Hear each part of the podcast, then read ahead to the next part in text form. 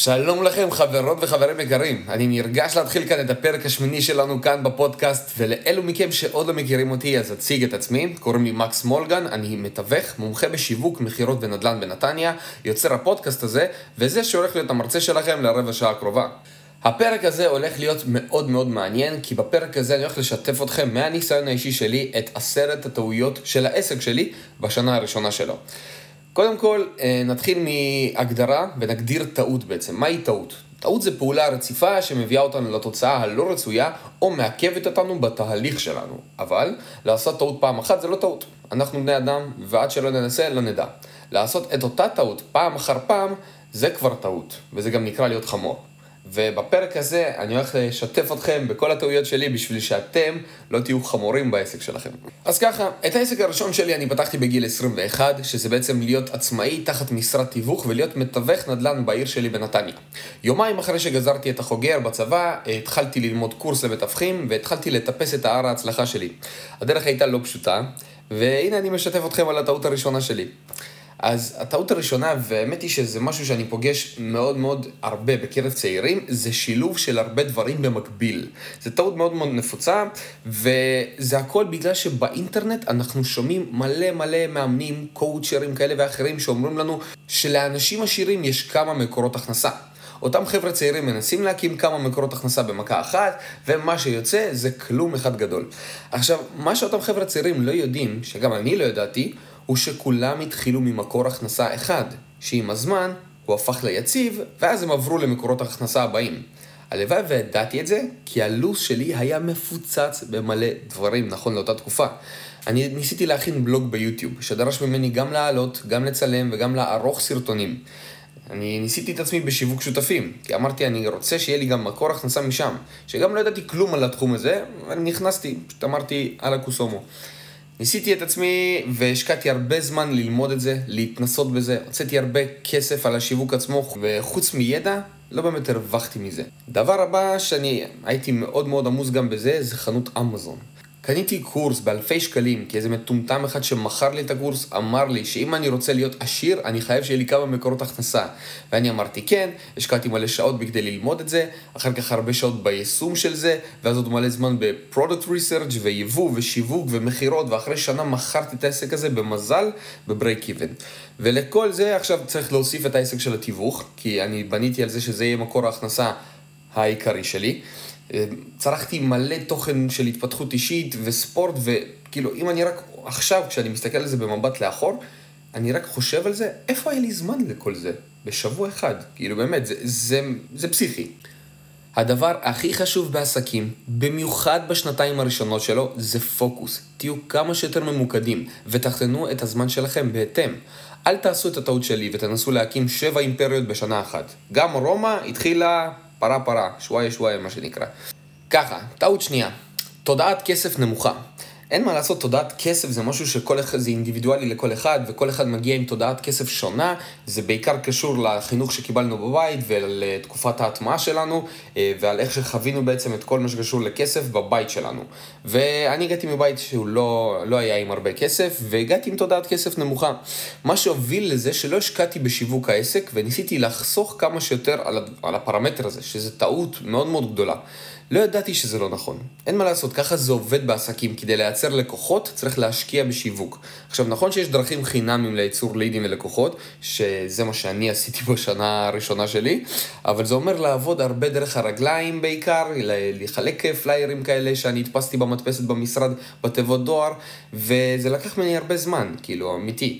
ואולי בשנה הראשונה זה אולי כן נכון עוד איכשהו לשלב את זה, אבל לא משנה מה, צריך להשקיע כסף בעסק, כי כסף קונה כסף. אם לפני שנתיים הייתם אומרים לי שאני צריך להשקיע עכשיו איזה 1,500 שקל באיזה קמפיין פרסום שאולי יביא לי לקוחות, זה לא היה בא בחשבון בכלל, לא הייתי חושב על זה. הייתי במחשבות חוסר ובתודעת כסף כל כך נמוכה, שלא הייתי מוכן לקחת את הסיכון הזה. ולתודעת כסף נמוכה יש השלכות. גרן קרדון אומר שלחשוב בגדול לוקח את אותה כמות אנרגיה כמו לחשוב בקטן. אז תחשבו בגדול. ואם אתם רוצים לשחק משחק של עסק שהופך להיות רשת וחברה ולהגיע למחזורים של מיליונים, צריך לתת כדי לקבל, וזה אומר גם להוציא כסף על שיווק. אז אל תעשו את הטעות שלי, תשקיעו על שיווק. הדבר השלישי זה ראיתי במנוחה כבזבוז זמן. כמו ששמעתם קודם, הלו"ז שלי היה מאוד מאוד עמוס, וכתוצאה מזה לא הקדשתי זמן למנוחה, ולא הייתי מבלה עם חברים. גם מתוך בחירה, כי הייתי ממש בוחר לא לבלות אותם, כי לא רציתי לבזבז את הזמן שלי, וגם כי הייתי עובד בסופשים כמלצר, אז גם לא יכולתי כל כך להקדיש הרבה זמן לאותם חברים.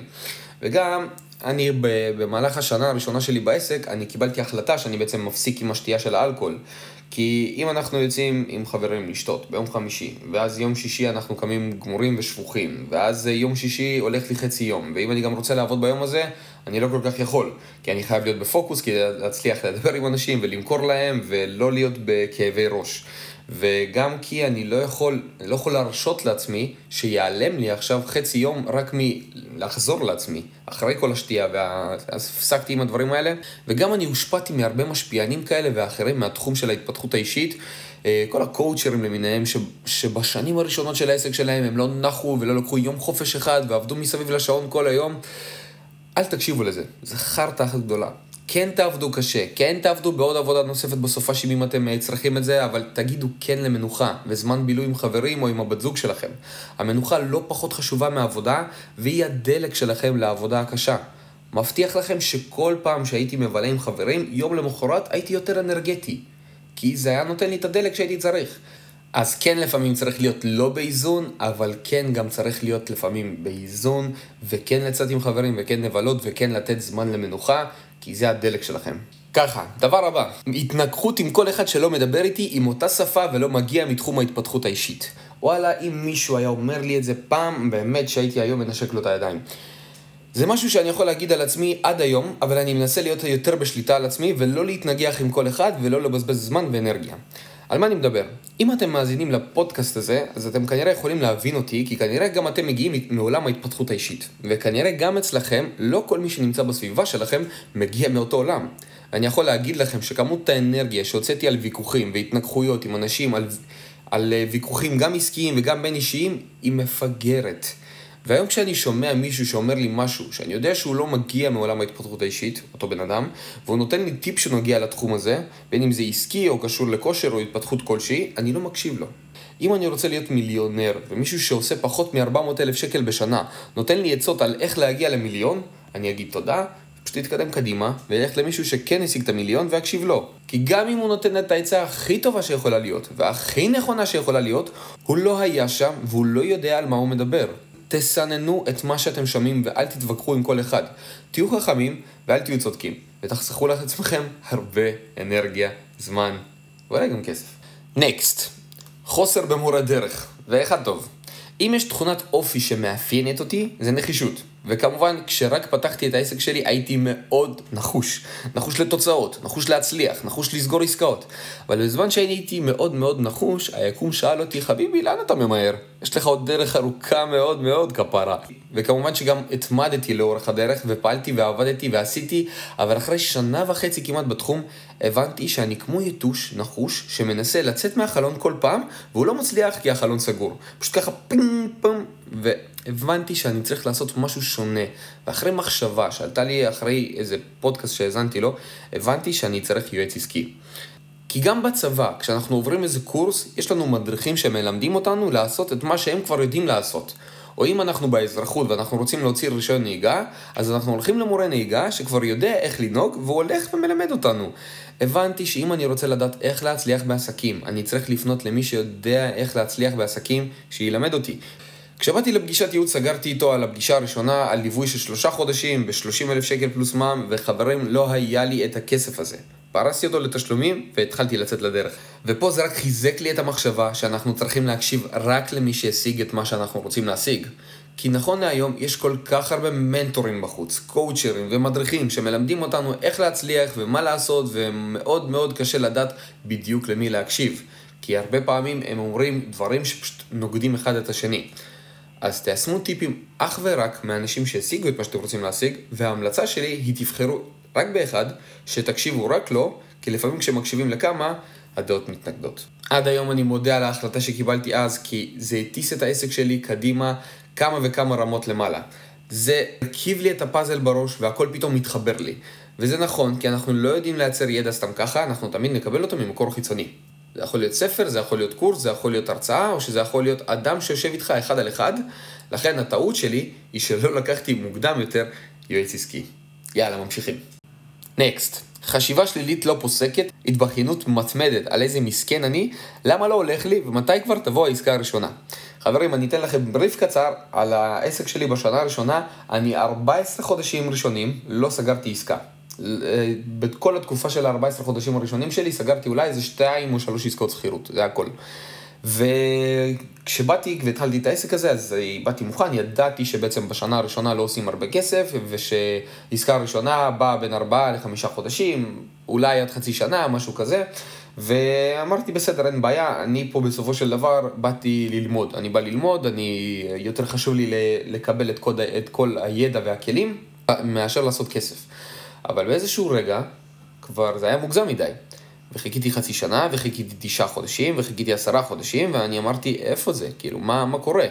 ולא רק שאמרתי איפה זה ומה קורה, אני הייתי חוזר הביתה, בוכה, ולא מבין למה לא הולך לי, כי אני גם בן אדם כזה שבטבע שלו, כל דבר שהוא היה רוצה להשיג בחיים שלו, היה משיג את זה מהר.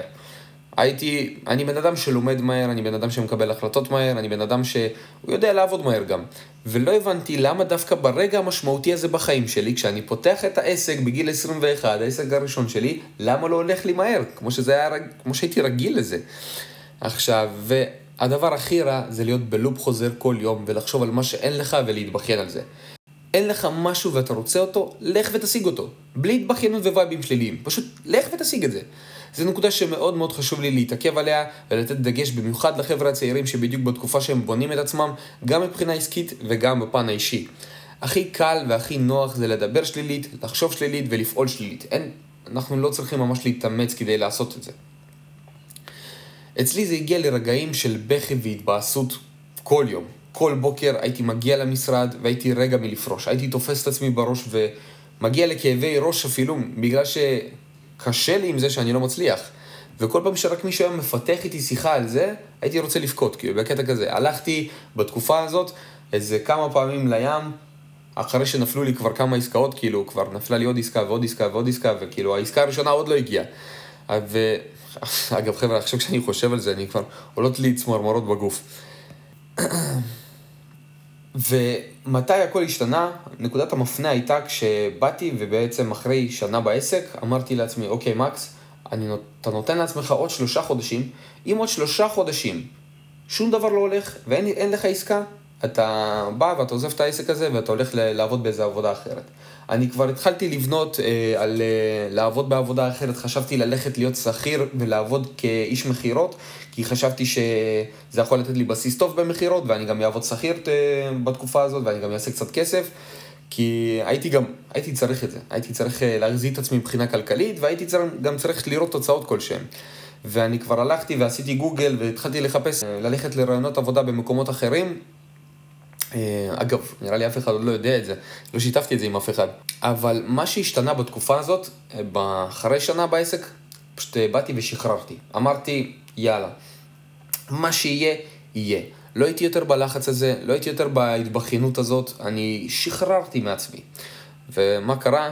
סגרתי את העסקה הראשונה, אחרי החודשיים האלה מהרגע ששחררתי. ואז הבנתי, שאני פשוט צריך להפסיק לפתח את השיחות האלה על כמה שרע לי ועל כמה קשה לי ועל כמה אני לא מצליח, כי ככה זה בחיים שלנו. מי שמכיר את הספר הסוד או ראה את הסרט, על זה בדיוק שם הם מדברים. רוב הבעיות שאנחנו מקבלים בחיים שלנו זה כי אנחנו מזמינים את הבעיות האלה לחיים שלנו. אם אני מדבר על זה שאני לא מצליח לסגור עסקאות, אני לא אצליח לסגור עסקאות. לעומת זאת, אם אני מדבר על זה שאני כן מצליח לסגור עסקאות, אז אני כן אצליח לסגור עסקאות. זה חלק מ-fake it till you make it. ואני מאוד מאוד מיישם את הדברים האלה בשנה האחרונה גם, כי אני מבין כבר איך הכל עובד. כל פעם שאני רק חושב על איזה מחשבה שלילית, אני ישר מחליף אותה בחשיבה חיובית. כל פעם אני רק אומר, עוד פעם העסקה הזאת נפלה, אני אומר, לא, וואלה, החודש אני סוגר 10 עסקאות.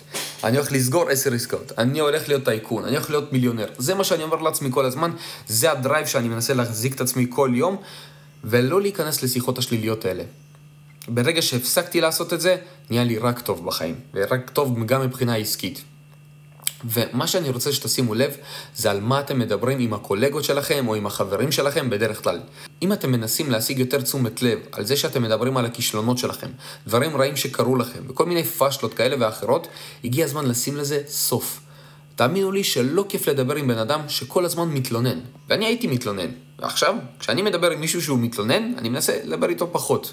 אז חברים, תשימו לב איך השיחות שלכם מתחילות.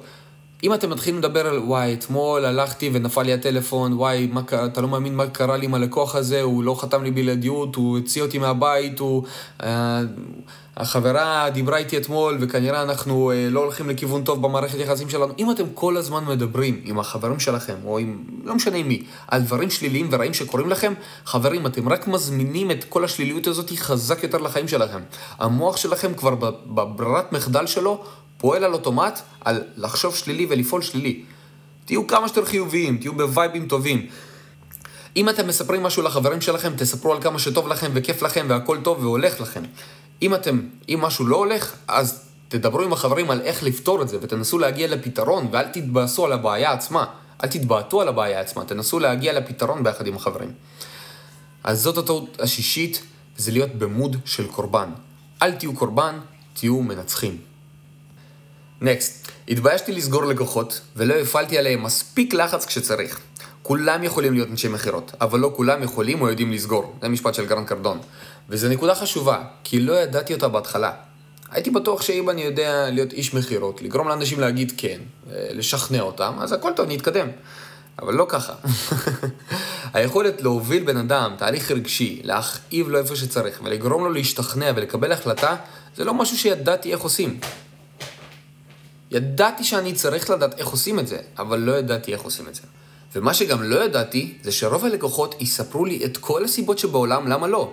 למה לא עכשיו, למה הם לא מעוניינים, למה הם צריכים לחשוב על זה, לישון על זה לילה, להתייעץ עם הסבתא מהסלון, זה פסיכי איך קשה לאנשים לקבל החלטות ולצלול למים. ובתור איש מחירות, השליחות שלי זה לעזור ללקוחות עם השירות והידע והניסיון שלי, וכשצריך, לדעת לעזור להם לקבל החלטה. עכשיו, לא ידעתי איך לעזור להם ולקבל החלטה. והדרך זה ללחוץ עליהם מספיק חזק, אבל גם בנימוס בשביל שהם יקבלו החלטה והתקדמו. כשהיו אומרים לי לא, הייתי מנסה עוד קצת ואז מפסיק ויוצא ועוזב. אבל עם הזמן הבנתי שאני חייב להיות מנומס חסר בושה, ללחוץ עליהם בסגירה כדי להוציא את זה לפועל. ואין מה להתבייש מזה, כי אני עוזר לו, וזה מצב של ווין ווין. ולכל החבר'ה שמפחדים ממחירות ויש להם את המחירופוביה, אין מה להתבייש מזה, כי כל מה שאתם עושים זה לעזור ללקוח שלכם. זה מצב של ווין ווין לגמרי. תודעים לו ידע, שירות או ניסיון, ומלווים אותו כשצריך, והבן אדם הזה נותן לכם כסף. ובתור ילד שלא היה לו הרבה ביטחון אישי, כנראה זה הוביל לזה, ופשוט ממש התביישתי לסגור לקוחות. זאת הייתה הטעות שלי, אחרי שעברתי כמה קורסים וקראתי כמה ספרים ונעזרתי בכמה אנשים, אני הבנתי איך עושים את זה ואין מה לעשות, אני צריך ללחוץ על הבן אדם. התחלתי לסגור יותר בלעדיות, לסגור יותר עסקאות ולהוציא דברים יותר לפועל. אז חברים, אל תתביישו, זה העסק שלכם, אם אתם לא תניעו אותו, אף אחד לא יניע אותו בשבילכם, תעשו את מה שצריך וזאת הטעות השביעית שלי, בואו נמשיך קדימה. טעות שמינית, הייתי מדבר כמו רובוט ללקוחות, אבל לא סתם רובוט, אחד כזה שפועל על מהירות של כפול 2 בהקלטות של הוואטסאפ, מכירים את זה? לא הייתי בדיוק מתאים את עצמי ללקוח. הלקוח היה אומר לי, 2% פלוס מם זה יקר מדי. הייתי עונה לו את אותה תשובה כמו שהייתי עונה לכולם, וככה לכל התנגדות. הבן אדם היה אומר לי, חצי שנה זה הרבה זמן, הייתי עונה לו את הטיפול בהתנגדות. הבן אדם היה אומר לי, שומע, לא רוצה בלעדיות, או למה בלעדיות? הייתי עונה לו את התשובה שהייתי עונה לכולם. הייתי כמו מכונה לטיפול בהתנגדויות. גם קראתי את הספר של ערן קץ על סוד הזיכרון המצוין, נהיה לי זיכרון מפחיד, זכרתי בעל פה, שיננתי את זה פשוט כמו רובוט, את כל הטיפול בהתנגדויות. מילה במילה. וזה לא צריך להיות ככה חברים. ופעם אחת במשרד כשעשינו סימולציה על פגישת מחירה, המנהל משרד שלי אמר לי שאני לא בן אדם, אלא אני ממש כמו מכונה. ולקחתי את זה בקטע טוב בהתחלה. אבל ההקשר לא היה חיובי. הוא אמר לי שאני לא חושב ואני לא מקשיב ללקוח. אני שומע ועונה. ואז הבנתי שאני צריך להפסיק לשנן את התשובות בעל פה, ואני צריך יותר לדבר מהרגש, יותר לדבר מהלב, להקשיב לבן אדם, לשמוע את מה שיש לו להגיד לו, ולהיות איתו. בסופו של דבר, אנשים קונים אותך כבן אדם, ולא את המוצר או את השירות שלך. ואני פעלתי הפוך ממה שצריך. אני פעלתי כמו רובוט. אנשים לא קונים מכונות, אנשים קונים את הבן אדם. ולאחר תקופה גם גיליתי שיש 4 סגנונות תקשורת, וכל אחד מהם מתקשר אחרת וגם קונה אחרת. לא ידעתי את זה בכלל, וזה גם לא הפתיע אותי שלא הייתי סוגר עסקאות. הפרזנטציה שלי והפגישת מחירה שלי מול המוכרים הייתה אותה אחת לכולם, וזה וואחת טעות. זה לקח מאוד מאוד משמעותי שהפקתי, וגם אני ממליץ לכם אותו, אל תהיו רובוטים, תהיו אתם. אנשים מתחברים לאדם עצמו, אז תדאגו להיות אתם עצמכם בפגישה עם הלקוח. 9. הייתי מנסה להיות one man show, פשוטו כמשמעו. כל פעם שהייתי צריך לעשות משהו בעסק שלי, והייתי צריך להשיג משהו בעסק שלי, הייתי מנסה לעשות הכל לבד. הייתי צריך להכין לוגו, הייתי בא, פותח מדריכים, פוטושופ, ומנסה לעשות לוגו. שורף על זה יום עבודה שלם, אבל הייתי מנסה לעשות את זה לבד. היום אני נכנס לפייבר, משלם איזה 20 או 30 דולר לאיזה תאילנדי מזימבבואה, שיעשה לי את הלוגו הזה, אני אתן לו את הדגשים, אני אגיד לו, אני אצייר לו על איזה דף, מה אני רוצה, איך אני רוצה שזה ייראה, זהו, שיעשה לי את זה לבד. אני לא צריך להיות מומחה בפוטושופ ובאיך לייצר לוגויים, אני צריך להיות מומחה במומחים. אני צריך לדעת לאיזה אנשים לפנות. פעם, אם הייתי צריך לחלק 5,000 פליירים, אז הייתי הולך, לוקח את החבילה, והולך דלת דלת ומחלק אותם. היום, אני כן עדיין עושה פעולות שטח כאלה ואחרות, כי בסופו של דבר אני איש שטח, אני גם צריך להיות הרבה בשטח כדי שהלקוחות יראו אותי, כי ככה אני גם יכול לייצר יותר לקוחות, אבל אם אני צריך לבוא ולחלק עכשיו אלפי פליירים, אני פונה לחברה שהיא תבוא ותחלק לי את זה בעצמה. אני מעדיף לשים את ה$1,000 האלה שיבואו ויעשו את זה ביומיים עבודה, מ-8 עד 8, לא יודע כמה הם עובדים, שיסיימו את זה. אני לא צריך להיות שם כל הזמן. אני צריך להיות יותר בעמדה של המנהל, ולא בעמדה של הדואר, של מי שעושה את הפעולות בעצמם. עכשיו, יש הרבה בעלי עסקים שזה מה שהם מנסים להיות. הם מנסים להיות one man show, שזה בעצם הבן אדם שעושה הכל בעסק. וזה לא ככה. אם אתם רוצים להגיע לרמות שאתם מנהלים עסקים גדולים, אתם צריכים לדעת לנהל את עצמכם, ולנהל את העסק שלכם כמו שצריך. תדעו להיות מומחים במומחים, אבל אל תנסו להיות כל הזמן בעמדה של המבצע. זה הרבה יותר נכון מבחינה עסקית, מבחינת הניהול זמן שלכם ומבחינת ניהול הפיננסים שלכם. אתם גם צריכים לראות את הכסף בתור זרז. כסף הוא מישהו שהוא מזרז דברים.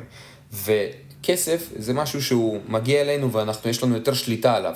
זמן, אין לנו שליטה עליו. זמן, לכל אחד יש 24 שעות במהלך היום, ואם אתם עכשיו שורפים שעתיים על חילוק של פליירים, או יום עבודה שלם, על הכנה של לוגו, או עוד איזה כמה שעות מהיום שלכם על להקים אתר אינטרנט, זה לא נכון, כי את הזמן הזה אתם לא תוכלו להחזיר. אבל לשים על זה כסף, שמישהו אחר יעשה את זה, כשבזמן הזה אתם יכולים להרוויח עוד כסף, זה הרבה יותר נכון. אז זה הטיפ התשיעי שלי אליכם.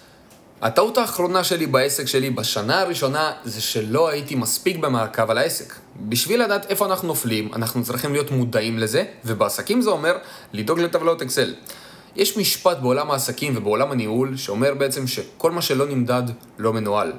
וזה אומר שאם אנחנו כרגע בעסק ודברים לא הולכים, הדברים לא עובדים, אנחנו לא מצליחים לסגור עסקאות, לא מצליחים להגיע ליעדים שהגדרנו לעצמנו, אנחנו צריכים לדעת איפה אנחנו נופלים, ובשביל לדעת איך עושים את זה, זה להיות במעקב.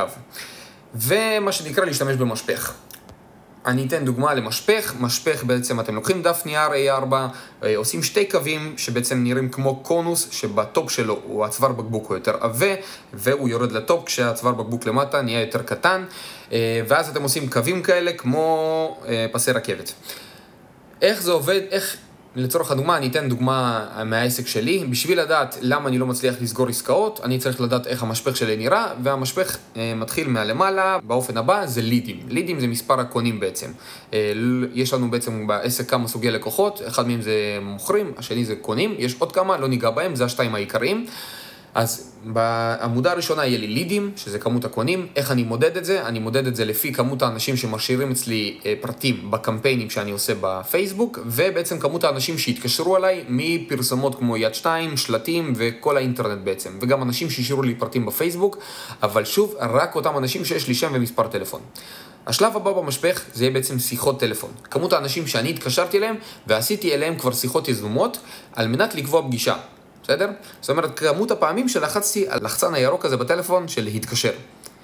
אחר כך, השלב הבא במשפך זה יהיה שיחות שהתבצעו בפועל, כי לא כולם יענו לי ולא כולם יהיו זמינים. אחר כך, השלב הבא זה כבר יהיה פגישות שנקבעו. מספר הפגישות שקבעתי.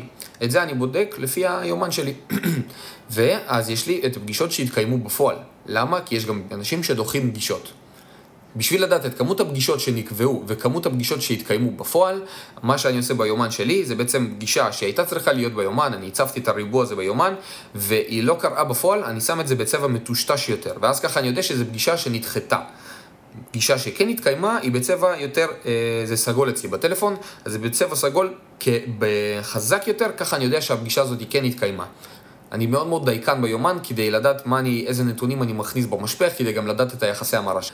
עכשיו, השלב הבא במשפך זה הצעות מחיר. כמות הצעות המחיר שהייתה לי. לצורך הדוגמה, אם היה לי 80 פגישות עם קונים וקיבלתי רק 8 הצעות מחיר, אני יודע שיש לי פה איזה בעיה.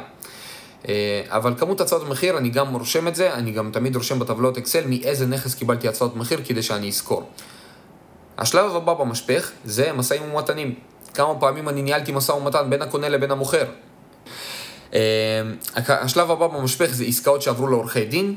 זאת אומרת, כמה עסקאות, אם היה לי נגיד 20 הצעות מחיר ורק 8 מהם עברו לעורכי דין, אז יפה, אני מבין שאני דווקא במצב די טוב לדעתי. והשלב הבא במשפך זה כבר סגירה, זאת אומרת עסקה. אז בואו נעבור על זה זריז במהירות שוב. דבר ראשון זה לידים, דבר שני זה שיחות טלפון, דבר שלישי זה שיחות שהתבצעו בפועל, זה שיחות שהתקיימו בפועל גם. השלב הבא זה פגישות שנקבעו, אחר כך פגישות שהתקיימו, הצעות מחיר, משאים ומתנים, עסקאות שעברו לאורכי דין, ורק בסוף סגירה. ברגע שאתם יודעים להציב את כל המספרים במשפך הזה, חברים, ברכות שלי אליכם, אתם יודעים איפה אתם נופלים במשפך שלכם. מי שרוצה לדעת איפה הוא נופל בעסק שלו, תדעו להרכיב את המשפך בהתאם לעסק שלכם, וככה אתם תדעו איפה אתם נופלים. אתם תדעו איפה היחסי המרה שלכם. שיטה ראשונה זה להתחיל מלמעלה. מה זה אומר מלמעלה בעסק שלי? זה לייצר יותר לידים. אם יהיה לי יותר לידים, זאת אומרת במקום 100 יהיה לי 200, אז אני מתחיל ממספרים גדולים יותר. ואז המשפך הוא במספרים הרבה יותר גדולים. שיטה שנייה זה בעצם לשפר יחסי המרה. אם אתם יודעים שיש לכם 100 שיחות טלפון ואתם קבעתם רק 20 פגישות, יש לכם בעיה בתסריט שיחה שלכם. תשפרו את התסריט השיחה, אתם תעצרו יותר פגישות ואז אתם תעלו את המשפך שלכם.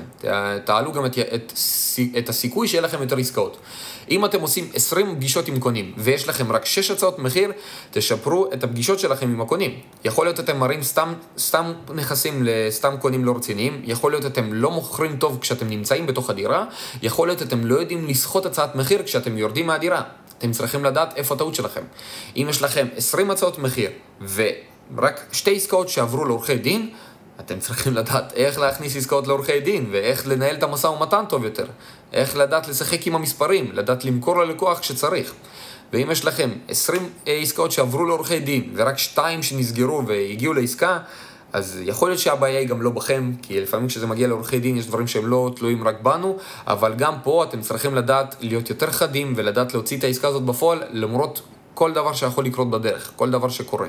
בסדר, אבל אם לא תדעו להכניס את המספרים למשפך, לא תדעו איפה אתם נופלים. אז חברים, אנחנו מגיעים לסוף של הפרק הזה, ואני מקווה שהפקתם הרבה ערך ונהניתם להאזין לו, כי אני גם מאוד מאוד השקעתי. בדרך כלל, אתם שומעים בהרבה פודקאסטים אנשים שמשתפים על ההצלחות שלהם ועל מה כן צריך לעשות. פה זה פרק שהוא קצת אחר, זה כל מה שאני אומר לכם מהניסיון האישי שלי, ממה עדיף להימנע ומה עדיף לא לעשות ואיך כן לעשות נכון. אז דיברנו בעצם על כל 10 טעויות שבסיכום שלהם אנחנו דיברנו בפעם הראשונה על זה שעסקים בדרך כלל בשנה הראשונה שלהם יש להם הרבה מה להתעסק במקביל והם מנסים לייצר כמה מקורות הכנסה במכה אחת, שזה לא נכון. קודם כל, תביאו מקור הכנסה אחד לשלב שהוא יציב ועומד חזק, ורק אחר כך תמשיכו למקורות הכנסה הבאים. דבר שני זה תודעת כסף נמוכה, אין מה לעשות, יש דרכים לשפר תודעת כסף, שמי שרוצה שתי טיפים זריזים לשיפור תודעת כסף. דבר ראשון זה קפה ב100, אז אתם הולכים לבית קפה ואתם מזמינים קפה ב-12 שקל, 10 שקל, כמה שזה עולה, ומשאירים לו 100 שקל. המטרה זה שאתם תרגישו לא בנוח בהתחלה, להשאיר את ה-100 שקל האלה עבור הקפה, וזה להוציא את עצמכם מהמצב שאתם בתודעת כסף נמוכה. אתם צריכים לדעת לשחרר כסף בקלות. ודבר שני, זה תמשכו סכום כמה שיותר גדול מהבנק שלכם, 4,000, 5,000, 10,000 שקלים, מה שאתם יכולים, ותסתובבו עם הכסף הזה בכיס ליום שלם. יום שלם תהיו עם הכסף הזה בכיס, תראו איך אתם מרגישים. בסדר? זה הטיפ שלי אליכם. הדבר השלישי שדיברנו עליו זה ראייה במנוחה כבזבוז זמן. חברים, חשוב מאוד לנוח, חשוב מאוד לתת לעצמנו קצת להירגע ולדעת שהמנוחה זה הדרך שלנו לעבודה הקשה. הדבר הרביעי זה התנגחות עם כל אחד שלא מדבר איתנו את אותה שפה ולא מגיע מעולם ההתפתחות האישית. לא משנה מה, כל פעם שאתם מגיעים מהעולם הזה של ההתפתחות האישית, אתם חשופים לחומר ולידע שאתם יודעים שהוא מקדם אתכם וככה נכון לעשות, אבל לא כולם הם כאלה, וגם לא כולם הם רעבים להצליח ולא כולם רוצים להצליח. אבל זה לא אומר שאתם צריכים להתנגח ולהקשיב לכל אחד שאומר לכם דבר כזה או אחר שהוא לא נכון גם בשבילכם.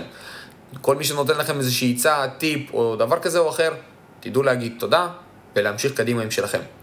הדבר החמישי שדיברנו עליו זה חוסר במורה דרך. זה כשאני בעצם הבנתי שאני צריך יועץ עסקי בחיים שלי. זה נכון לכל תחום. כל פעם שאתם רוצים להשיג משהו, ברגע שתפנו לבן אדם שכבר השיג את מה שאתם רוצים להשיג, הוא יקצר לכם הרבה הרבה זמן ואנרגיה. השלב הבא, בעצם זה דיברנו עליו, זה חשיבה שלילית לא פוסקת, וסיפרתי לכם על איך הייתי מתבכיין בשנה הראשונה של העסק שלי, על זה שלא הולך לי ואני לא מצליח, והסוד הוא כל הזמן להיות בתודעת שפע, ולהגיד לעצמכם שאתם תותחים, ולהיות במי שמכיר, מי שמכיר זה בעצם אפירמציות. הרבה פעמים אני משתמש בזה במהלך היום, זה עוזר. זה עוזר, ושימו לב על מה אתם מדברים עם החברים שלכם. אם אתם מדברים איתם רק על כמה שירה לכם, וכואב לכם, וקשה לכם, ואתם לא מצליחים, זה מה שיהיה בחיים שלכם. תדעו לדבר על זה שאתם מצליחים, להגיד לעצמכם שאתם מצליחים, ואם אתם מדברים על איזה בעיה שיש לכם, אז תנסו להגיע לפתרון ולא להתבכיין על זה שאתם לא מצליחים. תנסו להשיג את הפתרון מהחברים. הדבר הבא זה סיפרתי לכם שהתביישתי לסגור לקוחות ולא פעלתי עליהם ולא הפעלתי עליהם מספיק לחץ כשצריך. אין מה לעשות, זה חלק בלתי נפרד ממחירות, צריך לדעת להפעיל לחץ. אם אתם תתביישו, אז אתם תתייבשו ולא תסגרו את הלקוח. אתם צריכים לדעת להפעיל לחץ. הדבר השמיני, זה הייתי מדבר כמו רובוט ללקוחות, והייתי מדבר מהר גם. תדעו שאתם צריכים להיות אתם, לא משנה מה. מציע לכם לקרוא את הספר מוקף באידיוטים. יש 4 סגנוני תקשורת, יש בעצם מקדמים, יש משימתיים, יש תומכים ויש מנתחים. כל אחד מהם הוא מתקשר אחרת, כל אחד מהם קונה אחרת, כל אחד מהם צריך לדעת לדבר איתו במילים אחרות, לכל אחד יש ערך עליון אחר. אתם צריכים לדעת להתאים את עצמכם ללקוח ולדעת עם איזה מילים להשתמש ומה להגיד לכל אחד מהם, אתם צריכים לדעת לקרוא אותם. הדבר התשיעי שדיברתי איתכם זה בעצם על זה שבשנה הראשונה בעסק שלי הייתי one man show וניסיתי לעשות הכל באופן עצמי. זה לא נכון, אם אתם רוצים לעשות משהו, תדאגו לפנות לאותם אנשים שיקצרו לכם את זה. אם זה משהו שאתם יכולים לעשות לבד, כמובן תעשו את זה לבד, אבל אם זה משהו שאתם יכולים לשלם למישהו, שיחסוך לכם את הזמן הזה ויחסוך לכם את האנרגיה, וגם יביאו אולי תוצאה הרבה יותר טובה מכם, זאת החלטה נכונה לקבל בעסק. אז תדעו להיות מומחים במומחים ולא להיות מומחים בהכל. הדבר העשירי, דיברתי לכם על זה שבעצם לא הייתי במספיק מעקב אחרי העסק שלי, ואם אתם רוצים לדעת איפה אתם נופלים ואיפה אתם לא מצליחים, אתם צריכים לדעת להיות במעקב, ונתתי לכם דוגמאות על משפך, איך זה עובד, איזה נתונים צריך להכניס, ואיך אפשר לשפר את המשפך כדי לדעת לייצר יותר הכנסות.